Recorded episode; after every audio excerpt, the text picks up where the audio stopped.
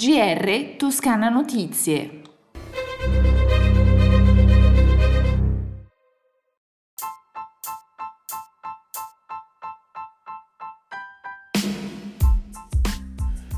Una buona giornata e bentornati all'ascolto del GR di Toscana Notizie.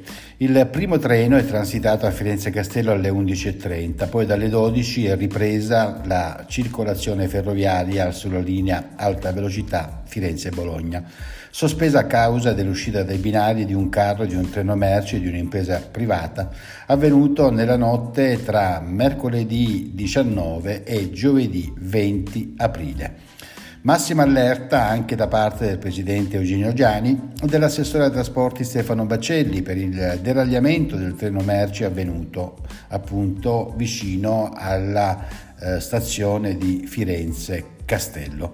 Il presidente e l'assessore, oltre ad esprimere la loro massima vicinanza a tutti coloro che erano in viaggio su questo percorso, hanno preso immediatamente contatto con RFI Trenitalia e anche con Autolinea per sollecitare, capire e trovare soluzioni. Intanto, dopo questo incidente, il presidente Gianni ha ribadito la necessità a Firenze del passante ferroviario dell'alta velocità e confermato la necessità appunto di accelerare in questa direzione.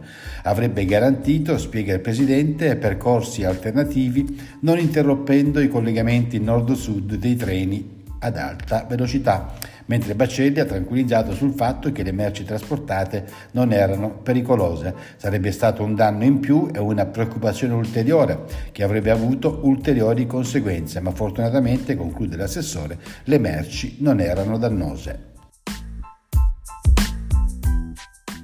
Cambiamo argomento, una decisione che non aggiunge niente, anzi la conferma che il governo ha perso tempo prezioso. L'assessore all'economia e al turismo Leonardo Marras commenta così la decisione della Corte di giustizia europea che ha ribadito il no al rinnovo automatico delle concessioni balneari.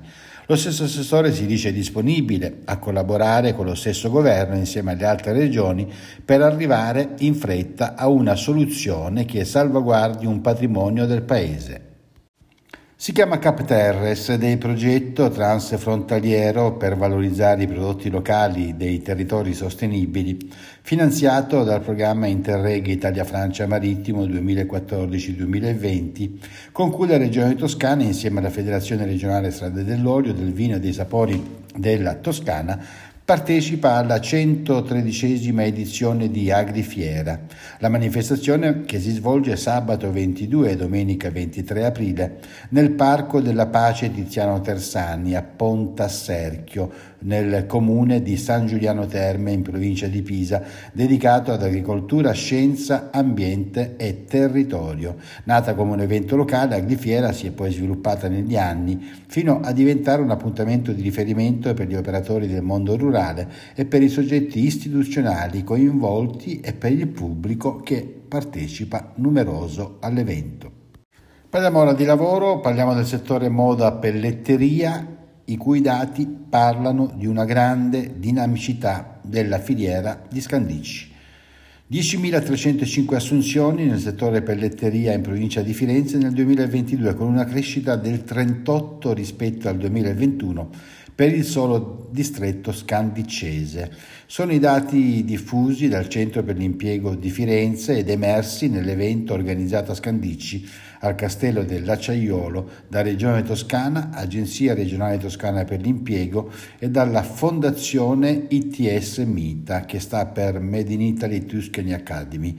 Il distretto fiorentino della moda e della pelletteria corre e spinge la ripresa del comparto portando gli indicatori ai livelli pre-Covid.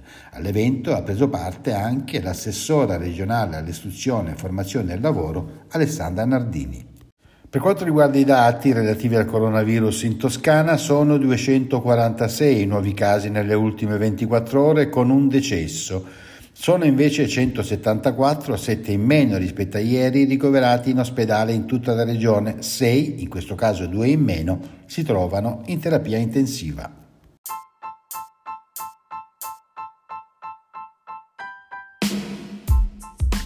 Era la nostra ultima notizia, le consuete previsioni del tempo. Prima di salutarci, venerdì sarà una giornata instabile specie nel eh, pomeriggio con possibilità di piogge sulle zone appenniniche, le temperature invece sono in aumento. Si conclude il nostro GR. Un buon ascolto dalla redazione di Toscana Notizie e una risentirci da Osvaldo Sabato.